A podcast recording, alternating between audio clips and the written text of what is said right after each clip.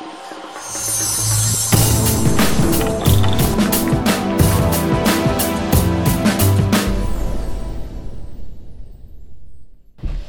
are in 2 Samuel. We're in chapter 11 and 12. If you are someone who likes to have the pages in front of you, don't worry, I am not about to read two chapters because that will definitely take my remaining time. And we're in this really interesting story of a journey that David goes. It's a journey that sees David go down and down and down and down the spiral of one wrong reaction and one wrong action to cover another, to cover another, to cover another.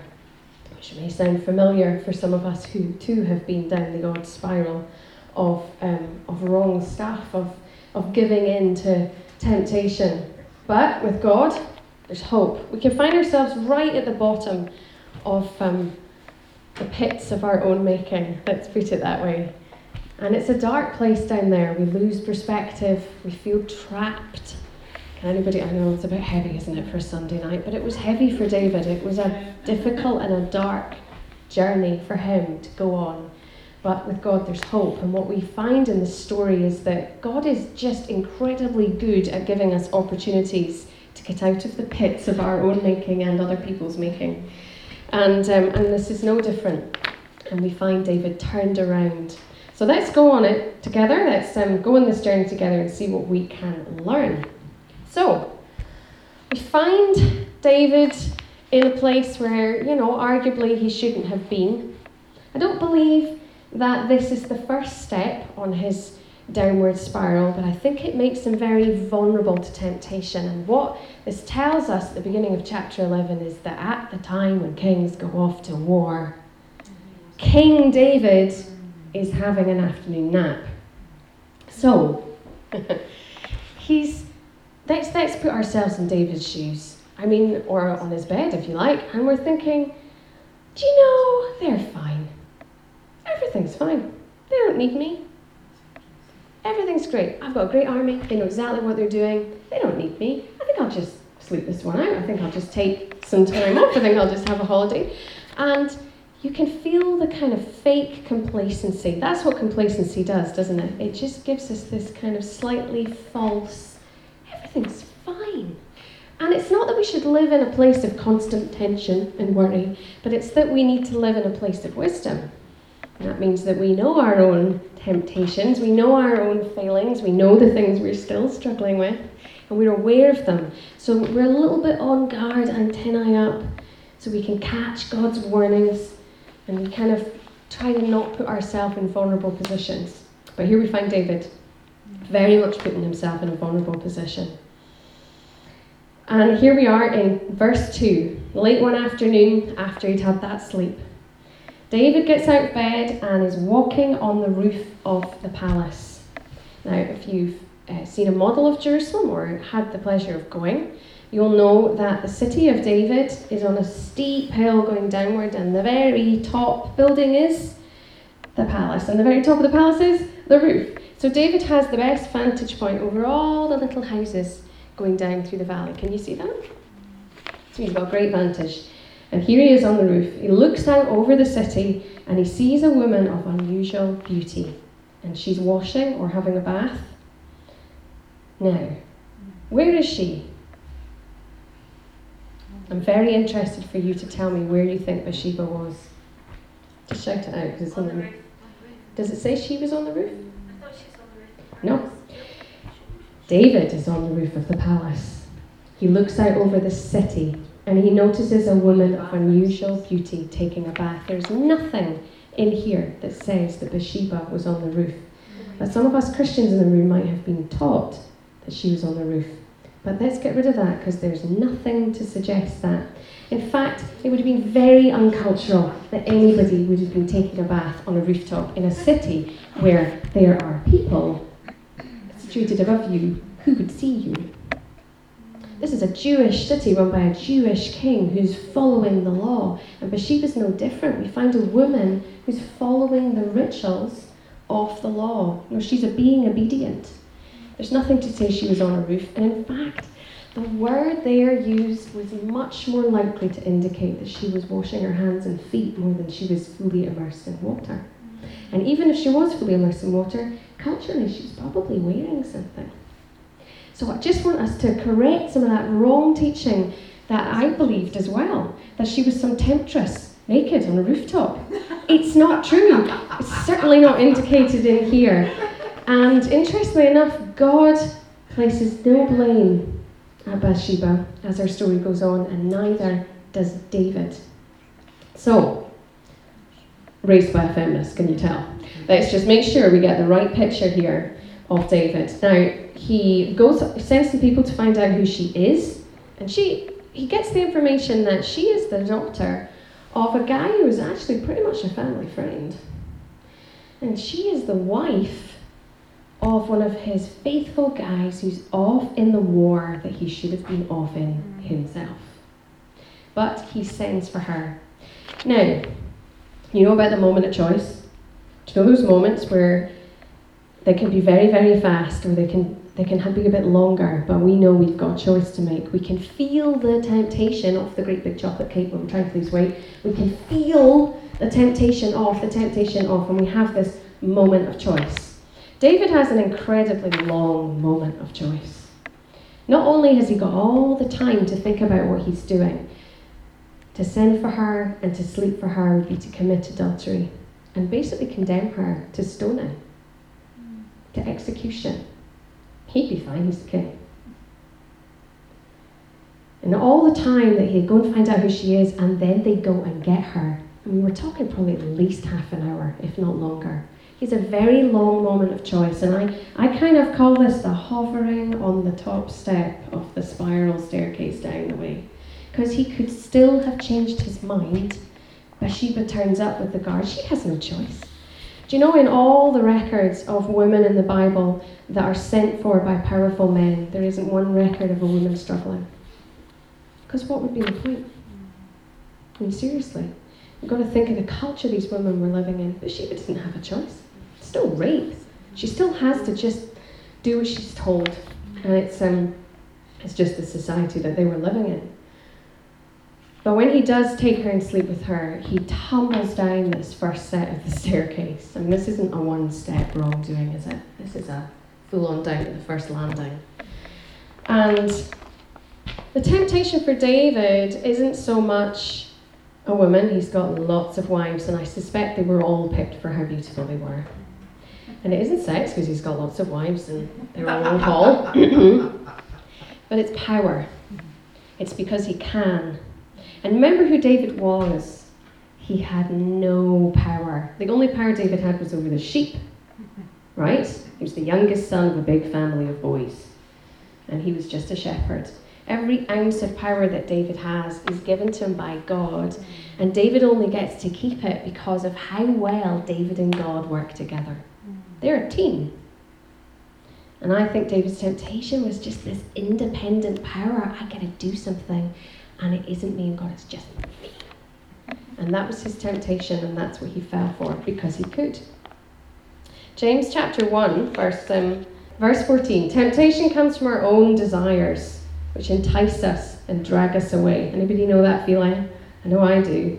These desires give birth to sinful actions, and when sin is allowed to grow, it gives birth to death. And that's certainly what David sees, what he experiences on this journey. So, it gets worse. Bathsheba is pregnant. And she, I think she's really brave to send this message to say, I'm pregnant, and we both know whose kid this is. But on the other hand, I also have a little bit of admiration. We see a little bit of the real David here for a moment, because he could have denied it and sent her to execution. He couldn't eh? he? And everyone, who's going to argue with him? But there's some of the real David is in there, and he wants to try and make things right. He doesn't want Bathsheba to have to suffer. And so he calls back her husband. Some of you know the story, so but some of us might not, so I'll just go through. He calls back her husband, and essentially he tries to get her husband to go home and sleep with his wife so that the sin will be covered up. My wee question for David here was why couldn't you just be honest with the man? Just sitting down and say to him, I have messed up really badly and I need your help. I mean, in some ways, that would have been better for Bathsheba. She would have at least had her own husband. But I won't tarry there because that's not what happened. When the faithful soldier would not go back because why should I get to go back to the comfort of my own bed when my fellow soldiers are right there sleeping in the fields? No, I will stay here and I'll stay here with the guys at the palace. And he wouldn't do it because he's such a good man. so David sends him off and gives the instructions to place him in a battlefront that he would never be able to win. But think about it for a minute. Was he sent alone to the battlefront? So it's not just Bathsheba's husband who God later tells David you murdered. But actually, it's a whole lot of other guys who should never have been in that position. Makes you think, doesn't it? So, where am I in me page? That's him going down and down and down and down. And the interesting thing about when we do one wrong thing to cover another wrong thing to cover is, and we go down and down, is we lose the light. We lose our perspective and we start to lose our kind of understanding even of how we manage to get ourselves here. And we will miss in that journey, it's very common for us for the, the voice, if you like, of the temptation or covering it all up to be louder than the voice of God in our lives. And this is David. David, King David, and God had a good relationship. This was a guy who could hear God. It's evident in all of this, his songs and everything that he did. He could understand God, but he couldn't hear him in this circumstance because he had distanced himself so far from him. And so God sends a prophet, a man who could hear God and pass on the messages. He sends him a story. Now, the little point about the story that the prophet brings is that the metaphor used to represent Bathsheba is an innocent lamb. So, another little confirmation from God that Bathsheba really is innocent in this process. As David listens to the story, you see, when God sends us stories, think about the kind of stories he sends us. Well, we've got Jesus never taught without a parable, that's a story. But we've got all the times as well that we might get a dream or a vision, or we're watching a bit of, ever watched a bit of a movie or a bit of TV, and the scene makes you think of something in your own life or someone else's life, and you kind of go, oh. Because the story lets us see an objective perspective. It makes us think, and that's what happens for David. He, he listens to this story and he thinks it's actually happened that a king has stolen an innocent lamb from a man who loved the lamb. And he could have had any of his lambs, but he steals another man's lamb. And he goes, Oh, this guy should be put to death. a clear, uh, fresh perspective. So when the prophet says, You were the guy in the story, he goes, Oh, against you I have sinned. And he sees, and that's what stories do. Job 33 says it like this. Verse 14 For God speaks again and again, though people do not recognize it. He speaks in dreams and in visions of the night when deep sleep falls on people. In verse 17, He makes us turn from doing wrong. He keeps us from the pit, from our pride. I love that. I love that promise because that's what these stories do. They, this is God going, hang on a minute, stop. Can you see what's happening here? And he tries to turn us around. So, when David sees it, God makes it plain for him. God says to him through the prophet, I anointed you as king, saved you from the power of Saul, the previous king. I gave you his house, his wives, Israel, Judah, and if that hadn't been enough, I would have given you much more. Why have you done this? And then he makes it clear you murdered Uriah the Hittite and you stole his wife. So that was pretty clear, huh? Mm-hmm. Yeah? He's not missing his words, which is great. And David's response is a full stop response. It is total responsibility for what he has done. I have sinned against the Lord, full stop. Now let's take a little moment and let's compare that with that previous king, King Saul. Very similar circumstances. Saul has been given direct instructions of what he is to do, him and his guys. David has got the law, the direct instruction, instruction you are not to sleep with another man's wife, that's adultery. Saul doesn't obey the instructions. David doesn't obey the instructions. Saul also gets sent a prophet to say to him, Hang on a minute, I think you're missing something. but Saul's response is really quite different because at the bottom, the bottom line is Saul doesn't believe that he's done anything wrong. In fact, he says, But I did obey. but it wasn't me. But I thought I did everything right. But he also twice tries to justify. Does anyone ever do that? Do you ever do the, I'm really, really sorry, God, but? Twice he tries to do this. He says, But those animals that you told us to, to, to kill, I mean, we're only keeping them to sacrifice them to you. See how, how backhanded that is? And he does it twice. And he tries to pacify by saying, But we destroyed everything else, you know? I know I said I'd empty the dishwasher, but I've emptied the bins instead. the pacifier, because he just doesn't really believe it. And even when he gets this final chance, he says, I have sinned. Oh, bit of a confession. I have violated the Lord's command. But I was afraid of the men. They made me do it, basically. But God, they made me do it. And that's the moment that Saul loses his kingship, basically. That's the moment. David doesn't do the but, he takes full responsibility.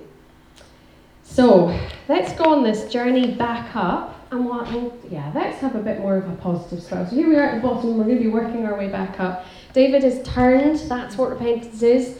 You make that first turn. But you know, it is a journey.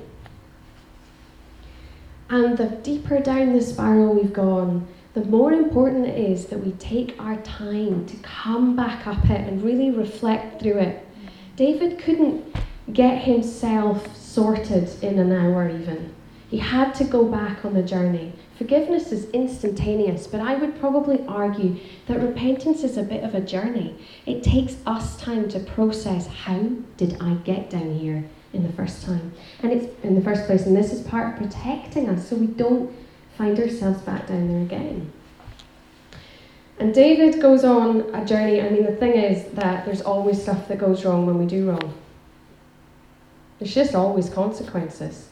And the prisoner who repents and comes to Jesus doesn't get let out of prison the next day. He's still going to be in there and he's still going to be working through it because there's consequences to our actions. And David's no different.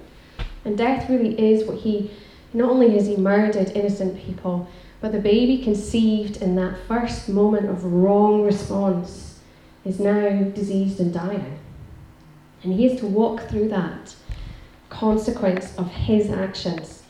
And Psalm 51, please do go there. Psalm 51 is like David's external processing of this journey coming back up the spiral staircase. So let's do it together.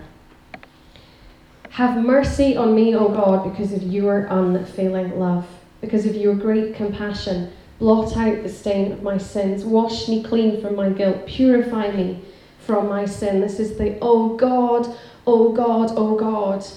I have turned, and the slightest bit of light has shone on me, and I am filthy.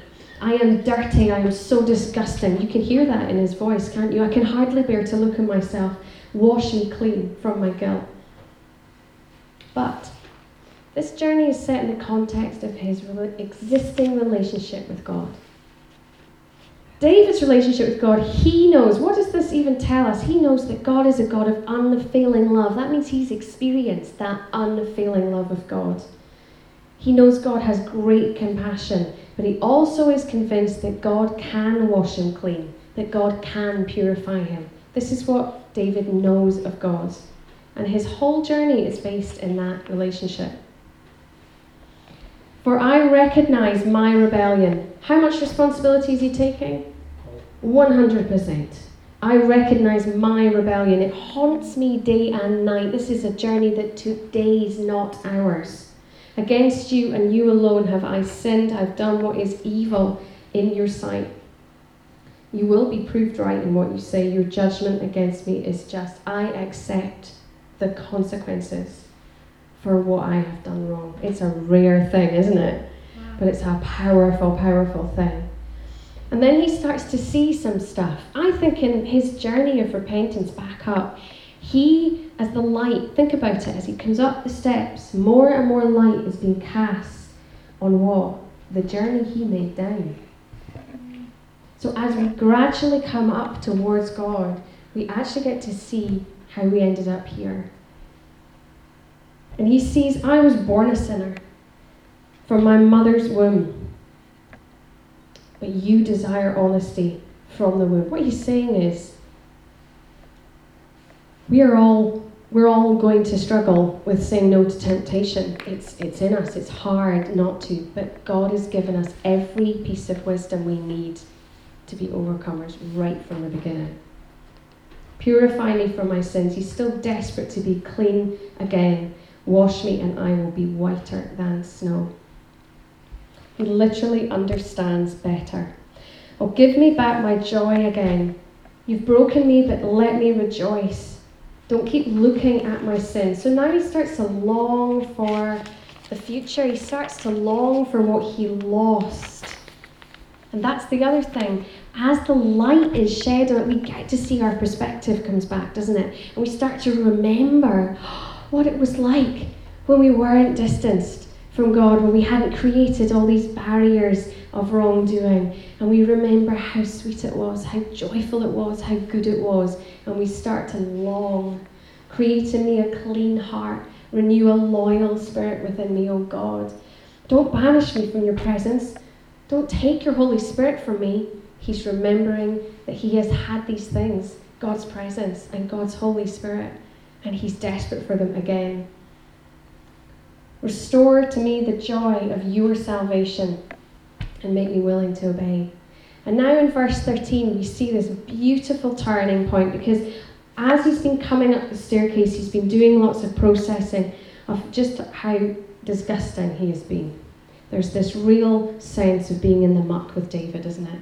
And then he comes up and he's remembering who he was and he knows where to go. And now he starts to see purpose and he starts to see future.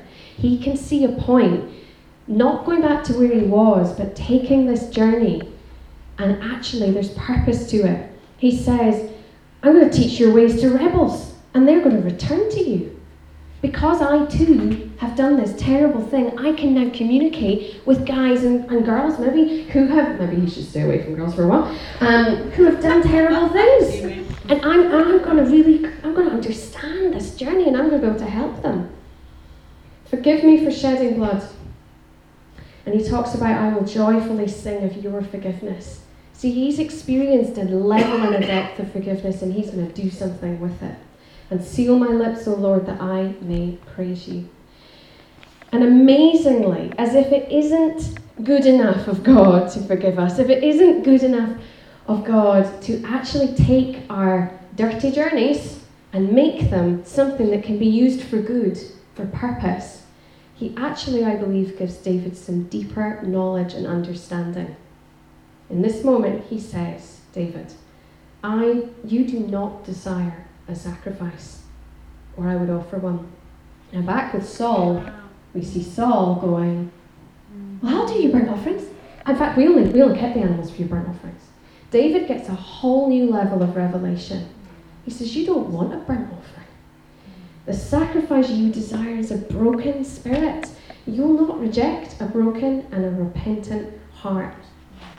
And this new information that we get when we get to the, the journey, when, we, when we're prepared to really go through it, to process it out, think about what David did was he wrote a poem basically. He wrote a piece of creative writing in order to take him through. How helpful was that to him? How helpful would that be to us? I don't know if you've ever done that. I remember once, it wasn't necessarily a journey of repentance, but it was a journey of looking back through a circumstance where I felt I had been really wronged, and I kind of had been in some ways, but I hadn't always responded very well. Does anyone else respond well to people doing them wrong? No, we tend, to get offended. And this person said to me, I want you to draw the timeline from when you met this person and the thing and how you felt and how you um, processed it. And I basically said, I want you to draw it like you're on a walking through a landscape. And I have to say, it's one of the most helpful things that I ever did in my life. I had my, it was just stick figures, and it's, it's me, I'm not a big drawer, but, and bits and bobs. At one point, I drew a washing line with my underwear on it, because at one point in that journey, I felt like my dirty washing was out for everyone to see, and we felt very vulnerable and embarrassed. But even drawing that and realizing that's how I felt was hugely helpful. And seeing when God came in and drawing big rainbow bolts of lightning or something in it just made me realize how God had intervened and how He'd helped me. And that's really what David is doing here. He's creatively processing, and it's hugely helpful to him. So, as we close, Paul got it. He gets this journey. He says in Romans 7:21, "I have discovered the principle of life, that when I want to do what is right, I inevitably do what is wrong." And then he says in verse 24, Who will free me from this life that is dominated by sin and death? Thank God the answer is in Jesus Christ our Lord. And that's who we have that David didn't have. But he had, he had God, and the good news is God did forgive him immediately. But we have Jesus, and what I love about this picture is that Jesus is actually with us all the way through the journey. And when we turn that point and go, oh God, oh God, oh God, I'm up here, Jesus is with us to help us walk back up the spiral towards the light, to let us learn the lessons that protect us from going back down the same spirals. And so, can I pray for us? Jesus, we're so grateful to you. And those of us in this room who have had the privilege of years of getting to know you, and getting to know how kind you are, how you're always ready to cheer us up and cheer us on, how you are quick to forgive us, quick to be compassionate. We can hand on heart testify to how good you really are. Because we know that being trapped at the bottom of the darkness of our own making is a horrible place to be, and it is a place where we lose perspective, where we're really deceived. And we know that you send us people to try and help us to see, but often in our deception, we just defend, defend, defend. That's the pride, Lord.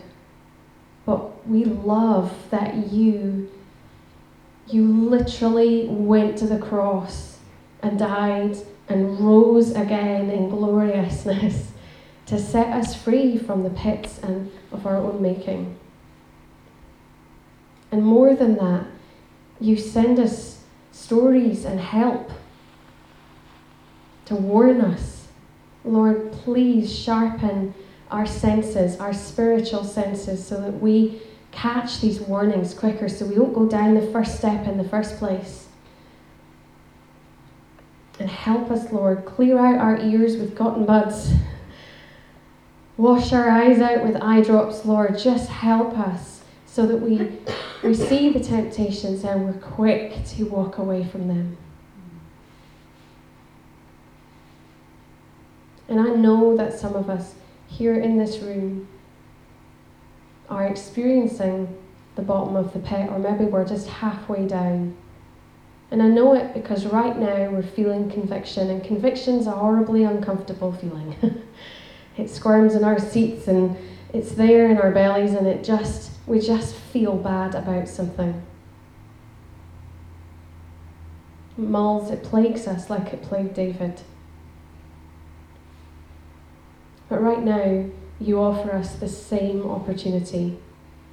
All we have to do, without any buts, taking full responsibility is say, Oh Lord, I've done wrong. Please forgive me. And then take his hand and just let yourself start to walk back up the staircase, start to walk back up the, to the light, to freedom. And every single one of these journeys is the promise of freedom freedom from our temptations, freedom from the things that would drag us away. And that's what you're after, Lord. That's what you died for. You died for our freedom from sin. And so we thank you. We thank you. We thank you. We thank you for what you have done.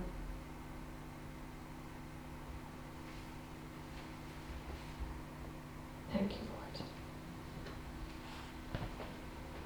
Lord. Amen.